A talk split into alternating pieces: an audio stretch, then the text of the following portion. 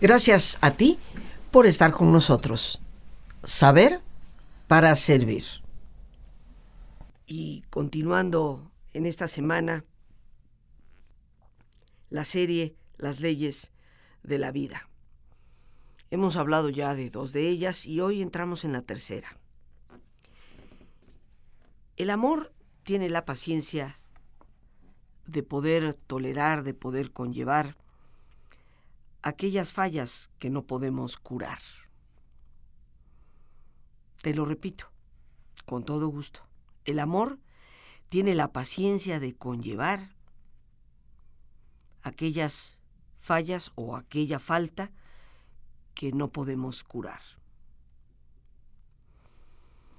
Desafortunadamente, porque la palabra amor con mucha frecuencia se utiliza de una forma muy superficial para describir pues, una gran variedad de, de sentimientos y de relaciones, es muy fácil que nos confundamos, queridísimos amigos, respecto a lo que verdaderamente el amor significa. En nuestra sociedad actualmente tenemos una, una gran tendencia a definir el amor como algo eh, muy romántico, como una expresión hacia alguien del sexo opuesto. Pero es posible pensar eh, del amor en un contexto muchísimo más amplio, porque en el fondo, si nos detenemos a reflexionarlo, el amor ese constituye ese sentimiento básico de buena voluntad hacia otra persona, de poder eh, atender, de poder cuidar, a veces la salud, el bienestar, el deseo de que las cosas buenas vengan, lleguen a la vida del otro. Y esto, por supuesto, va a incluir a nuestros padres, a nuestros hermanos, a nuestros amigos. De hecho, debe de incluir a todos. Podríamos decir que el amor es el ideal y es el sueño, si quisiéramos expresarlo de esa manera, de cualquier persona que está viva. No hay un solo ser humano en el mundo que no tenga en el fondo, en su corazón, como ideal y como sueño, el amor. Aunque sí, al igual que tú he oído a mucha gente renegar del concepto de amor, inclusive hasta en términos de la amistad, yo no confío en nadie, siempre te vas a llevar un fracaso, un frentazo, una traición, pero por más que reneguemos en el fondo, el ideal y el sueño de todo ser humano es amar desde este contexto mucho más amplio que va más allá de una idea meramente romántica. En el amor de nuestro Creador, en el amor mismo de Dios, a través del cual hemos sido concebidos, es que encontramos realmente que el amor es nuestro destino y que es la emoción, el sentimiento que con mayor frecuencia y más intensamente debemos expresar. Nos sentimos plenos cuando estamos en el amor. Y bueno, todos sabemos lo que se dice del que está enamorado. Todo lo ve bonito, todo le parece maravilloso. Algunos dicen, bueno, es que el enamoramiento es pasajero y ciego. Pero, una vez más, hemos identificado el enamoramiento con la relación exclusiva de la pareja. Y se puede estar enamorado de la naturaleza, enamorado de la vida misma, enamorado de un trabajo, enamorado eh, del conjunto de relaciones de amistad y de la oportunidad que se nos da de reencontrarnos con esas amistades. Estar enamorados es estar en el amor. Y todos hemos eh, vivido ese estado en un momento determinado de nuestras vidas y nos sentimos plenos. Y nos sentimos muy vacíos cuando en nuestra vida no hay ese sentimiento porque el amor se convierte en el propósito de estar vivos. Y es el propósito porque de ahí venimos, del amor mismo de Dios. pesar de que han habido millones y millones de palabras escritas respecto al amor en muchas de sus formas de expresión, todas las formas en que el amor se expresa capturan, encierran en sí mismas una u otra manera de concebir lo que es amar. En algunas ocasiones, cuando pensamos que amamos a alguien, en realidad lo que estamos amando es lo que pensamos que la otra persona es capaz de darnos. Y como en nuestra mente se va creando una idea de lo que esa persona me puede llegar a dar o de la manera en que esa persona me puede llegar a satisfacer, lo que estoy amando realmente es esa idea que es mía propia. Esto puede ser uno de los aspectos del amor condicionado. El amor, en su más alto nivel, es el que no exige nada de vuelta, el que no se empeña en que yo te di, ahora tú me tienes que dar. El verdadero amor ama por el gusto, el placer simplemente de amar. No está tan preocupado con el qué, con el cómo, con el quién. No está tan preocupado si se le devuelve el afecto o no se le devuelve. Como el sol, como brilla el sol todos los días, queridos amigos. Como la alegría está precisamente en nuestra vida en ciertos momentos, no estamos esperando nada a cambio. Como el sol no espera nada a cambio por estar siempre brillante. El amor en su calidad más interior, más profunda, aprende a ver el bien, la bondad que existe en todos los seres humanos. Es más, el, el, verdadero sentido del amor insiste que en el fondo todo es bueno. Y cuando se rehúsa completamente a enfocarse en lo que no es bueno, entonces eh, tiene la capacidad de hacer que aparezcan todas esas cosas buenas a su alrededor.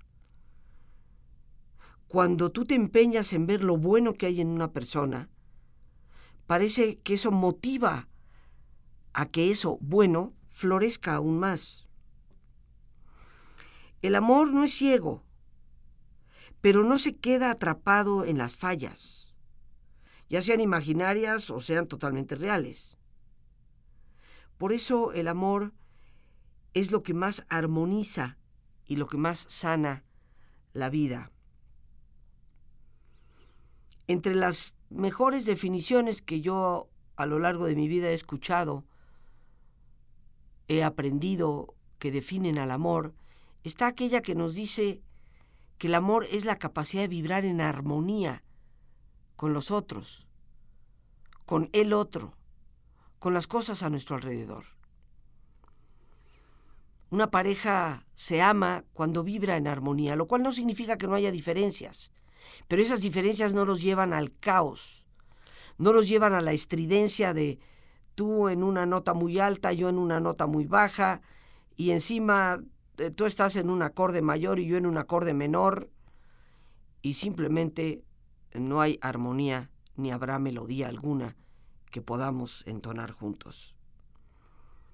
Si el amor es aquello que nos sintoniza en armonía con las cosas, es obvio que provoca el balance, el equilibrio, y por eso el amor sana. Cuentan que hace muchos años un hombre de negocios eh, pues hacía notar las tremendas capacidades, las poderosísimas capacidades que tiene el amor incondicional para poder generar el éxito. Y el trabajo de aquella persona involucraba un contacto muy constante con una gran eh, variedad de, de, cosas que tenían que ver con su trabajo y con una gran variedad de nacionalidades de personas. Pero una de las claves para una comunicación efectiva con esta especie de caleidoscopio de personas con las que se tenía que tratar, pues era eh, generar algo que hiciera posible que a pesar de las diferencias contactaran. Y cuentan que esta persona de gran éxito describía que la fórmula para alcanzar precisamente esa comunicación exitosa dentro de tan grande variedad, y cuando existían personas muchas veces problemáticas, era el sentido del amor. Y el amor tiene que ver con el interés por el otro. Qué importante es sintonizarnos de esa manera. Contaba aquel hombre que cuando una cita importante estaba por llegar, él se recluía un poco en su oficina, cerraba la puerta, se aquietaba, cerraba sus ojos y llenaba su mente con una imagen, una visualización de la persona o de las personas que iba a entrevistar y bendecía a cada una de ellas con una afirmación amorosa. Y en algún momento él tuvo a bien escribir lo que venía a su mente. Y comparto contigo hoy esa afirmación. Yo estoy radiando desde el centro del amor todo aquello que pueda atraer lo bueno. Y con la habilidad de irradiar lo bueno a los demás, podré entrar en una comunicación fluida, amorosa, plena de respeto y de éxito. Este acto, queridos amigos, a algunos nos puede parecer cuasi infantil, pero lo que genera en realidad es una energía, una fuerza muy poderosa con la cual tanto esta persona como su cliente podían sintonizarse. Este hombre enfatizaba que no era suficiente tan solo verbalizar las palabras de quiero ser, soy una fuente de energía y de amor. E, era muy importante para él, y así lo mencionaba, sentir, crear una emoción respecto a lo que se estaba diciendo. Para poder sentir el poder de esa fuerza que es el amor, el amor incondicional, como parte de tu propia persona, con tu corazón, con tu mente, con tu alma, con todas tus fuerzas. Reconocer esa parte divina que está en todos nosotros, esa parte que siempre responde como una, una flor que se manifiesta y que crea belleza en todo lo que nos interesa, en todo lo que deseamos, en todo aquello a lo que le ponemos atención y apreciamos, y muy fundamentalmente en nuestra capacidad de amar. Cuando nosotros, tú y yo, cualquier persona, es capaz de expresar el amor de esta manera, podemos definitivamente sobreponernos a cualquier obstáculo. Cada átomo del universo responde de una forma u otra y revela sus más profundos secretos al amor incondicional. Decía una persona que cada uno de nosotros puede convertirse en un generador de bienestar para el mundo extraordinario y bienestar en todos los niveles, no solo en el bienestar del interior, sino también en el bienestar de nuestra abundancia, de una mejoría en nuestra propia economía familiar. Desde manuscritos muy antiguos se nos previene que para conllevar algo que a veces nos resulta poco fácil de tolerar, solo el amor puede darnos la capacidad de sobreponernos y seguir adelante. Porque el amor disminuye, hace más pequeño aquello que es imperfecto y va radiando una luz a todo aquello que es mejor. El amor es lo único que puede terminar con la desarmonía, la discordia que existe entre tantos seres humanos. Es lo único que puede ir apagando, porque el amor es capaz de perdonar, los fuegos, los fuegos del odio, el incendio que a veces devora nuestra propia alma. El amor es lo que puede restaurar la paz en el mundo. Es lo que puede volver a reunir aquello que se ha distanciado. El amor, queridos amigos, es lo que puede sacar un bien de cualquier mal. Es lo que puede darnos la capacidad de aprender de cualquier tipo de herida que hayamos padecido. Y siempre se nos ha dicho que aquel que invoque al amor para que esté presente en su vida no debe de temer absolutamente nada. Debe de encontrar seguridad y paz cuando el amor está en su interior. En las relaciones humanas, queridísimos amigos, en muchas ocasiones o con mucha frecuencia tenemos una tendencia a olvidar que el verdadero amor se da en plena libertad. No puede ser coaccionado, no puede ser obligado, no puede ser condicionado en ningún sentido. Por eso el amor en la libertad crece. Amar es darnos luz verde para la vida, para crecer en ella. Y entonces el amor se convierte en una realidad. El amor es, es gentil, sin embargo, es la capacidad más poderosa que tú y yo tenemos para poder trabajar y mejorar las condiciones de nuestro mundo. Por eso, permitamos que el amor, de acuerdo a esta tercera ley de vida, nos dé la paciencia para poder conllevar, para poder manejar cualquier tipo de situación que se nos va presentando a nuestro alrededor y que a veces encontramos como, como reto en el camino. Pensamos, o con frecuencia solemos pensar, que la fuerza, la fuerza física, la fuerza mental en, términos de sé más que tú, tengo más conocimientos que tú, puede ser el medio a través del cual dominamos las cosas y hacemos que el río tome el cauce que nosotros queremos que tome.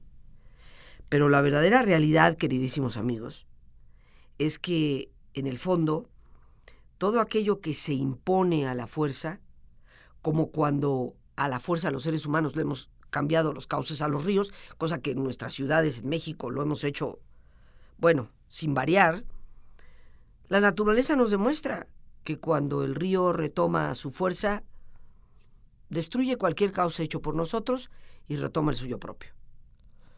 Por eso no podemos imponer las cosas si realmente queremos resolverlas. Decía Gandhi, ese gran apóstol de la no violencia, liberador de la India, un cobarde es incapaz de sentir amor verdadero y de demostrarlo. Porque amar y demostrar que se ama es la prerrogativa de los valientes. Y yo creo, mis queridos amigos, que esta es una frase importante para nuestra reflexión en cuanto a esta tercera ley de que el amor tiene la paciencia para conllevar aquel error que no podemos curar.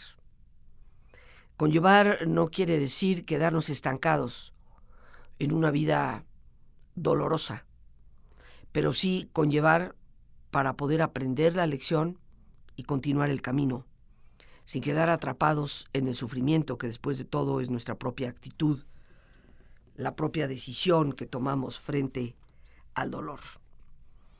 Estoy de acuerdo con Gandhi cuando nos dice que es de los valientes la prerrogativa de, de demostrar amor, porque el que lo demuestra no tiene miedo, es capaz de recibir gratitud o ingratitud de vuelta y seguir adelante y no sentirse caído por ello. El cobarde prefiere no demostrar nada. Después de todo, tiene miedo, mucho miedo de que algo no salga como lo deseaba, como lo quería. La vida hay que vivirla y hay que vivirla con plenitud.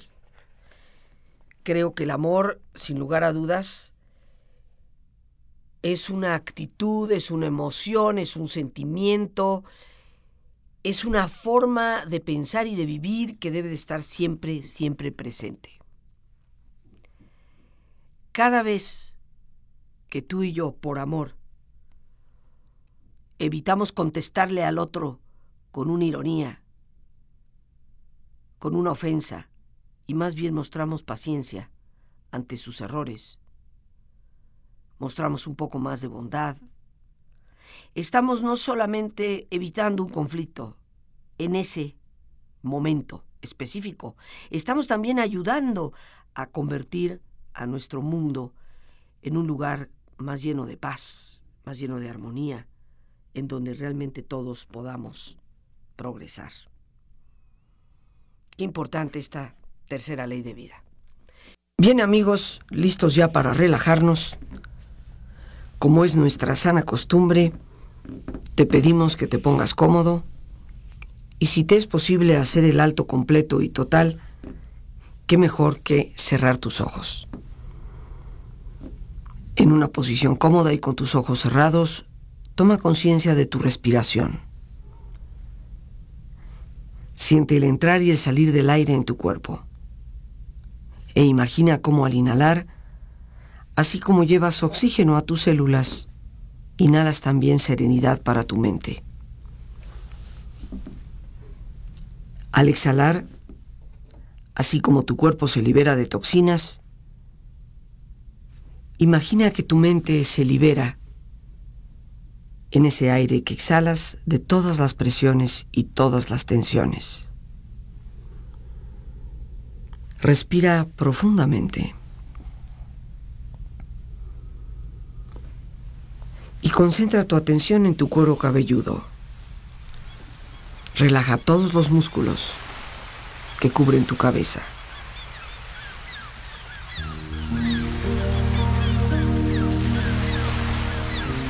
Relaja tu frente, tus párpados, tus mejillas, toda la piel que cubre tu cara.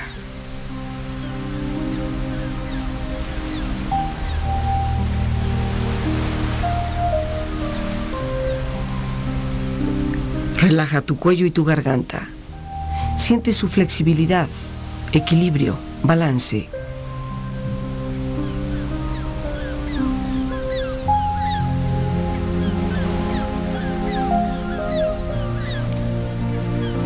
Relaja tus hombros, brazos y manos, así como tu espalda. Siente una agradable sensación que relaja todos los músculos en estas partes de tu cuerpo.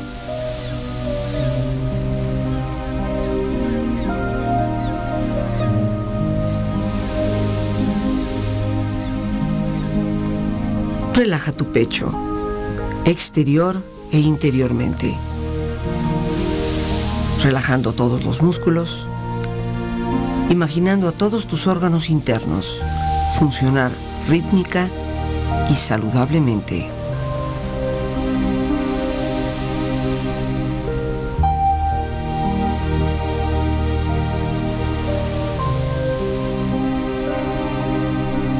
Relaja tu abdomen, exterior e interiormente.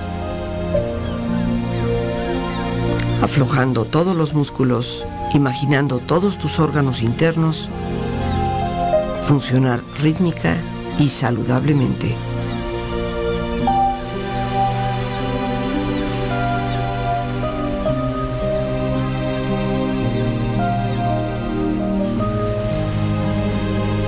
Relaja tus muslos, tus rodillas. Siente la piel, la vibración de la piel en estas partes de tu cuerpo.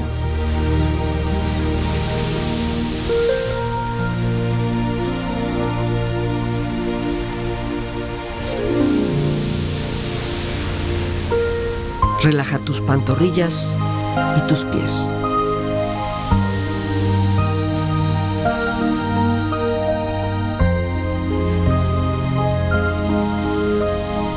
Con tu cuerpo profundamente relajado, proyecta en tu mente la imagen de un lugar ideal para descansar. Imagina los colores, los sonidos, los aromas. Es un lugar de belleza y de paz. Siente estar ahí y disfrútalo.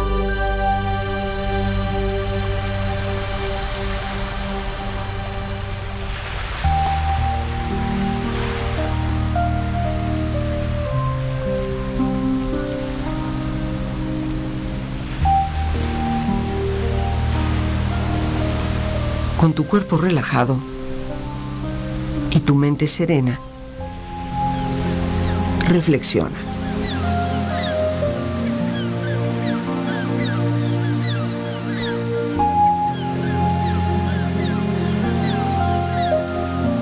Aprovecha el día. No dejes que termine sin haber crecido un poco, sin haber sido un poco feliz, sin haber alimentado tus sueños. No te dejes vencer por el desaliento. No permitas que nadie te quite el derecho de expresarte. No abandones tus deseos de hacer de tu vida algo extraordinario. No dejes de creer que las palabras y la poesía sí pueden cambiar el mundo.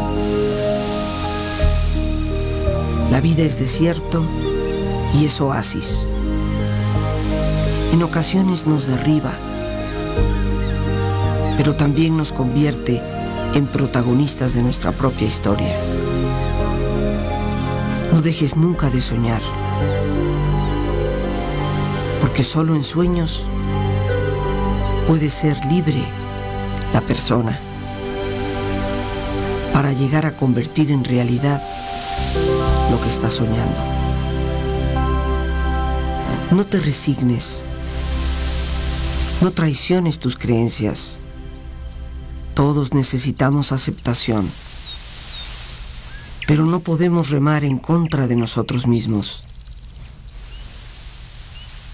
Disfruta de tener la vida por delante a cualquier edad. Vívela intensamente, sin mediocridad. Piensa que en ti está el futuro y encuentra tu tarea con orgullo y sin temor.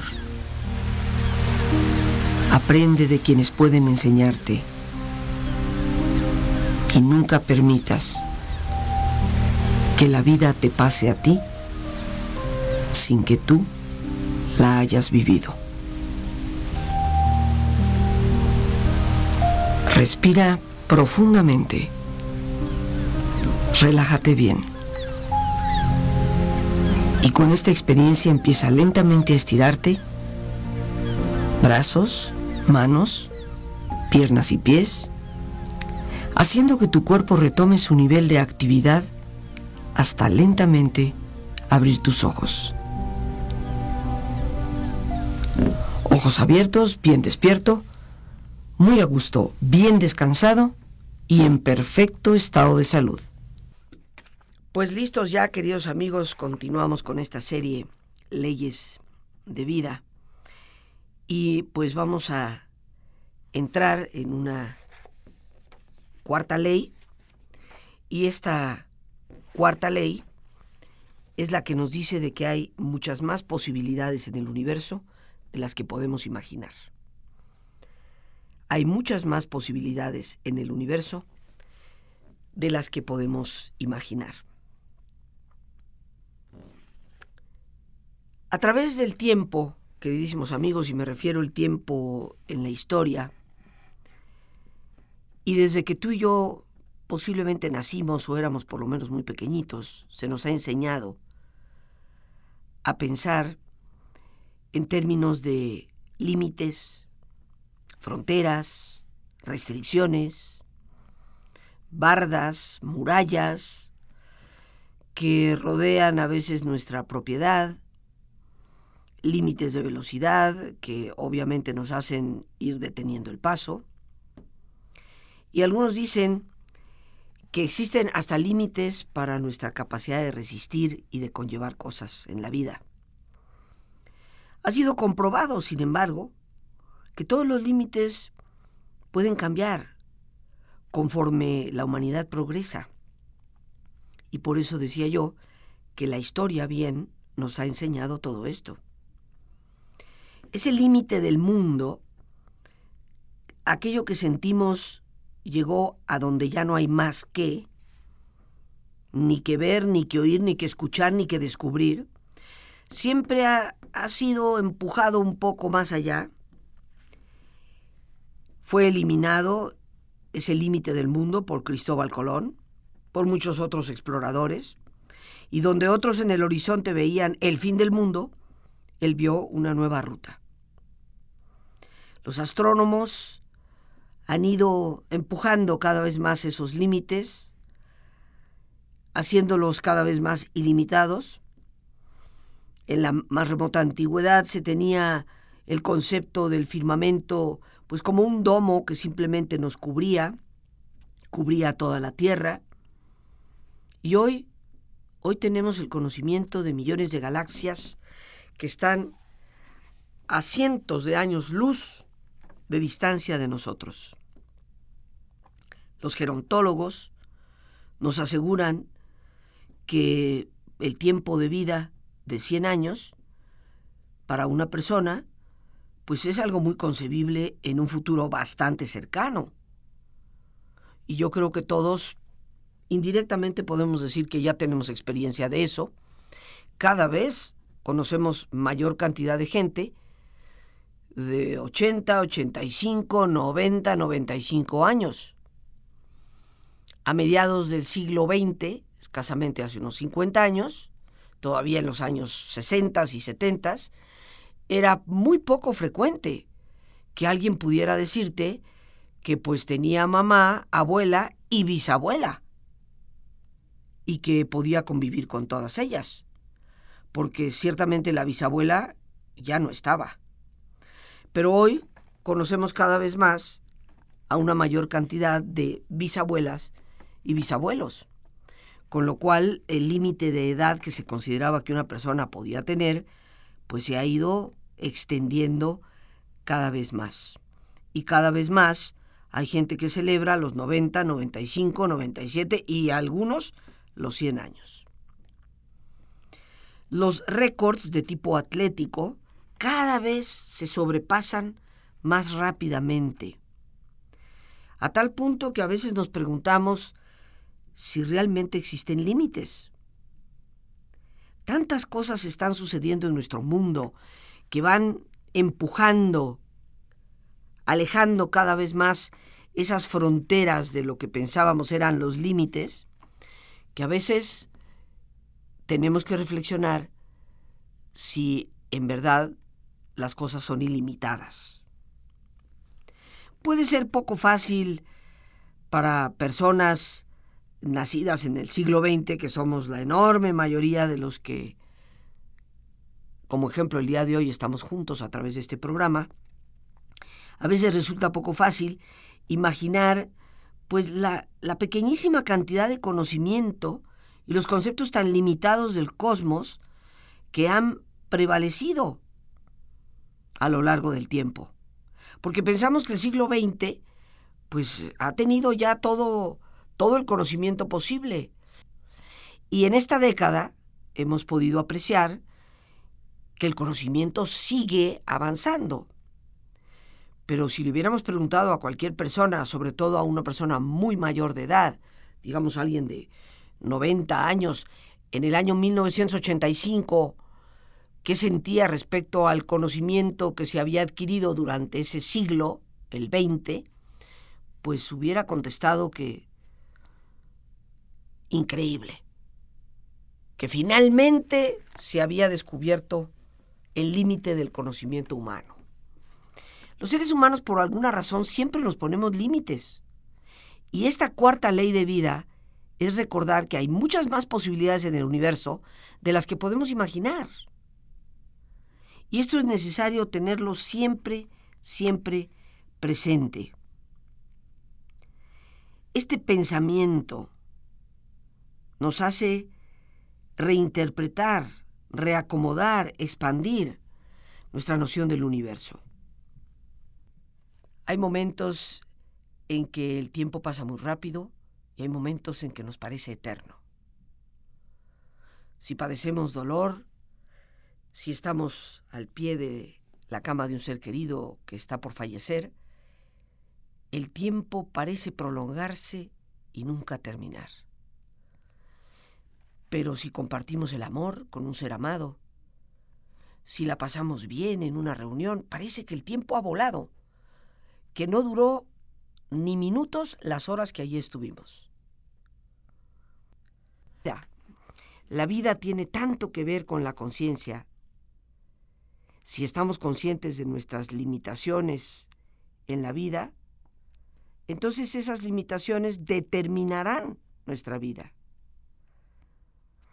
Pero si realmente nos consideramos abiertos hacia lo infinito, entonces nuestras vidas serán realmente abiertas y por lo tanto ilimitadas. No existe un solo lugar en el mundo que esté verdaderamente vacío, que no tenga sustancia o energía. Hacia cualquier parte que tú y yo miremos, vemos alguna forma de vida alguna forma de crecimiento, alguna manera de vitalidad. Todo lo que nos rodea es parte de una materia de la cual todos hemos sido creados, construidos. Hay tantas perspectivas y algunas de ellas tan interesantes como la de Santayana que dice el universo, tan lejos como podamos observarlo, es una especie de maquinaria maravillosa e inmensa si dramatizamos su vida, pero sobre todo concebimos su espíritu, nos llenamos de asombro. Es tan magnífico el espíritu que nos asombra a todos. Queridos amigos, si miramos desde el mundo físico hacia la parte interior de nuestra mente, tratando de buscar espacios vacíos, nos daremos cuenta primero que todo que la mente siempre está activa, llena de ideas y de pensamientos.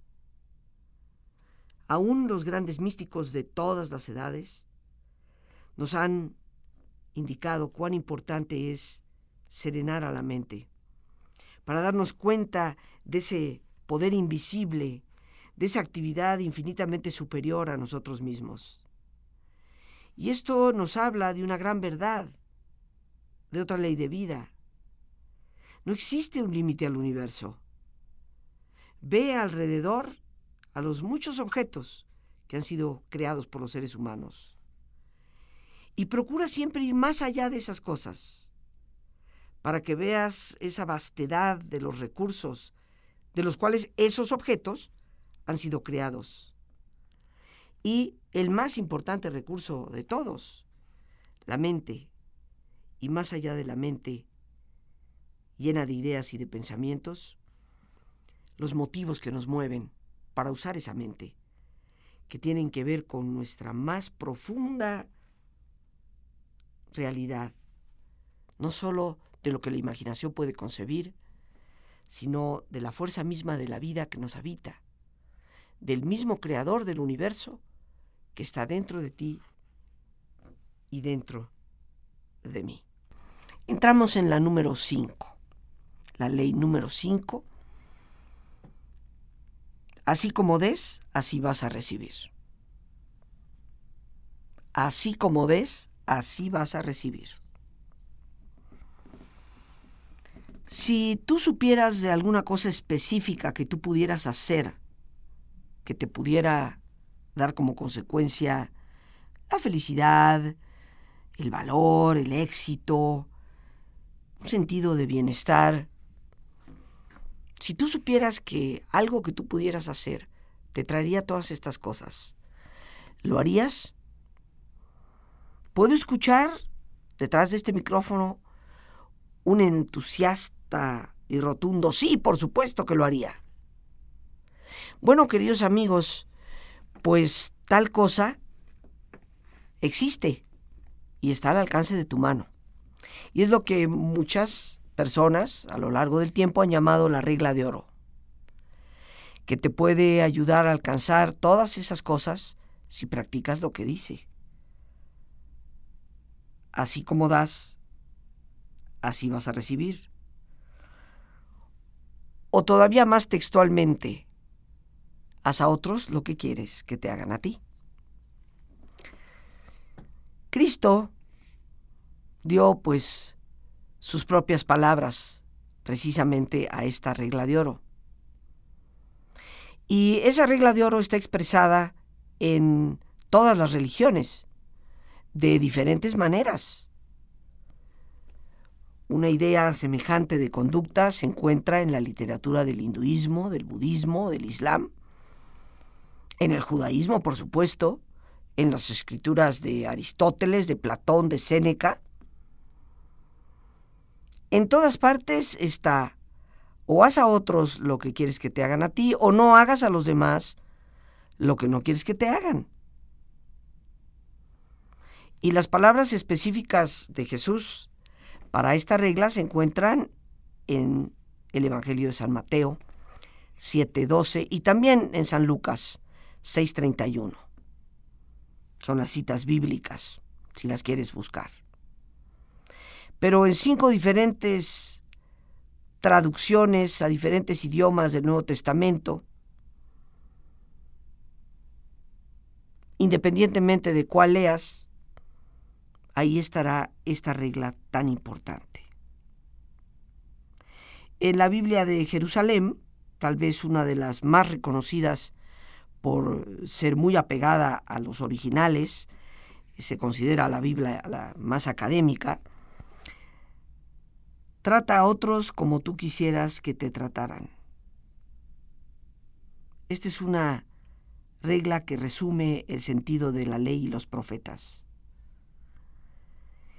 Piensa por un momento, mi querido amigo, mi querida amiga, respecto a esa persona, Jesús, a quien se le acreditan en la mayor parte del mundo occidental estas palabras, aunque hay que resaltar que esa regla existe en todas las religiones y propiamente en el judaísmo, pues muy anterior a Jesús. Pero no nos debe de sorprender, después de todo Cristo era judío.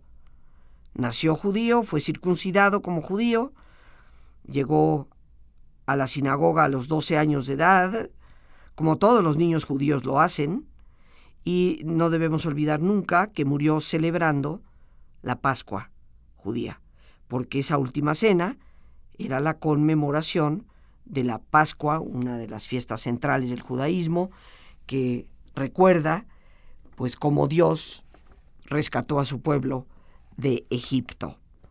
Entonces no debe de sorprendernos, ¿no? Pero si visualizamos a Jesús como un trabajador en la carpintería o como algunos historiadores hoy dicen también como albañil, pues seguramente sabía cuál era la importancia del uso de buenas herramientas cuando él inició su enseñanza, los principios para la vida, utilizó las palabras como herramientas para comunicar sus ideas. Y de una u otra forma, él brindaba esas ideas en una forma sencilla, usando el sentido común. Tratar a otros como tú quieres que te traten. Y si esto lo traducimos a la vida cotidiana, si no quieres que alguien te haga trampas, pues no hagas trampas tú. Si no quieres que la gente te diga mentiras, no le digas mentiras tú a otras personas. Cuando tratas a otros de una manera justa, equitativa, te sentirás bien contigo mismo, pero ellos también se sentirán bien. Mucho del engaño que hoy vivimos, mucho de lo que consideramos traición, puede ser evitada. Pero claro, la mayoría de nosotros, y ese es el gran problema, estamos esperando que la sociedad cambie como por ósmosis. Es que la gente tiene que cambiar, pero es que cada uno de nosotros somos parte de la gente. Si yo, como persona, como individuo, no estoy dispuesta al cambio personal, ¿por qué estoy esperando que de repente todo un grupo social cambie? Si yo a veces critico la superficialidad con la que muchas personas ven la vida, sin tener en cuenta a los demás, la realidad social que vivimos, ¿cómo me atrevo a hacerlo si yo misma vivo en lo superficial y no estoy ni medianamente consciente de esa realidad? ¿Es que de repente el grupo va a cambiar por ósmosis o arte de magia? Por supuesto que no. Somos cada uno de nosotros responsables de ese cambio. Para poder construir una buena, una fina estructura, pues necesitas tener ciertos materiales de buena calidad. No vas a utilizar, por ejemplo, un pedazo de madera podrida para construir un, mueble o una pared en tu casa. Si utilizas algún tipo de material que está dañado, pues entonces las cosas que estés construyendo también quedarán eventualmente dañadas. ¿Y qué podemos alcanzar con eso? Pues desastre. Si los cimientos, por ejemplo, de una casa no están bien hechos, la casa eventualmente podrá caerse. ¿Qué estamos haciendo cada uno de nosotros para vivir esta ley tan importante en la vida. La integridad de una casa depende de sus estructuras internas. Bueno, lo mismo sucede con los seres humanos. Y esa integridad viene de nuestras actitudes para crear una vida de acuerdo a lo que también estamos esperando de los demás. Dejar de ser abusivos, y entonces nos daremos cuenta que cada vez menos gente abusa de nosotros. Tal vez sientes que tu vida no funciona muy bien, pero pudiera ser que parte de la razón para ello es que las personas a tu alrededor pues no confían mucho de tu integridad. La bondad, el interesarnos por los demás, la consideración, han sido descritos en muchas ocasiones como el amor en acción. Y cada día, queridos amigos, nos ofrece oportunidades, y muchas de ellas, a cualquiera de nosotros, para hacer algo con amabilidad por otra persona, para interesarnos, para ser considerados, para tratar de dar apoyo, para tener una mayor comprensión. Sin embargo, no podemos negar que la mayoría de las personas muchas veces parecemos estar tan ocupados, tan presionados, tan involucrados en situaciones nuestras propias, que dejamos de observar las oportunidades maravillosas que la vida nos da para poner al amor en acción. ¿Te apresuras demasiado de una cosa a otra? Tal vez de una cita de trabajo a otra cita o a una junta, que dejas de darte cuenta cómo los demás pueden sentirse o qué puede estar sucediendo en sus vidas. Si realmente queremos un cambio positivo, queridos amigos, pues empieza por traer un cambio positivo en ti mismo cambiando precisamente esa conciencia fuera de ti mismo para también ser consciente de los demás.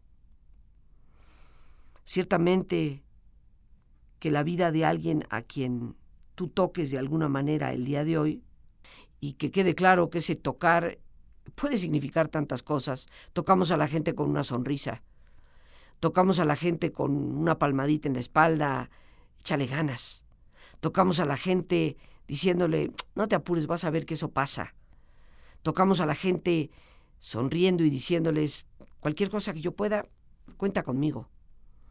Bueno, pues esa forma, miles de maneras en que tocamos a la gente, puede cambiar una vida sin que en ocasiones nos demos cuenta de ello. ¿Has tocado el día de hoy a alguien? ¿Estás dispuesto a hacerlo mañana? ¿O vamos tan deprisa que simplemente no hay tiempo para ello? Pero ya la próxima semana continuaremos conversando. Por hoy las gracias a Dios por este espacio que nos permite compartir. Y a ti el más importante de todos una vez más. Gracias por tu preciosa compañía y que Dios te bendiga siempre.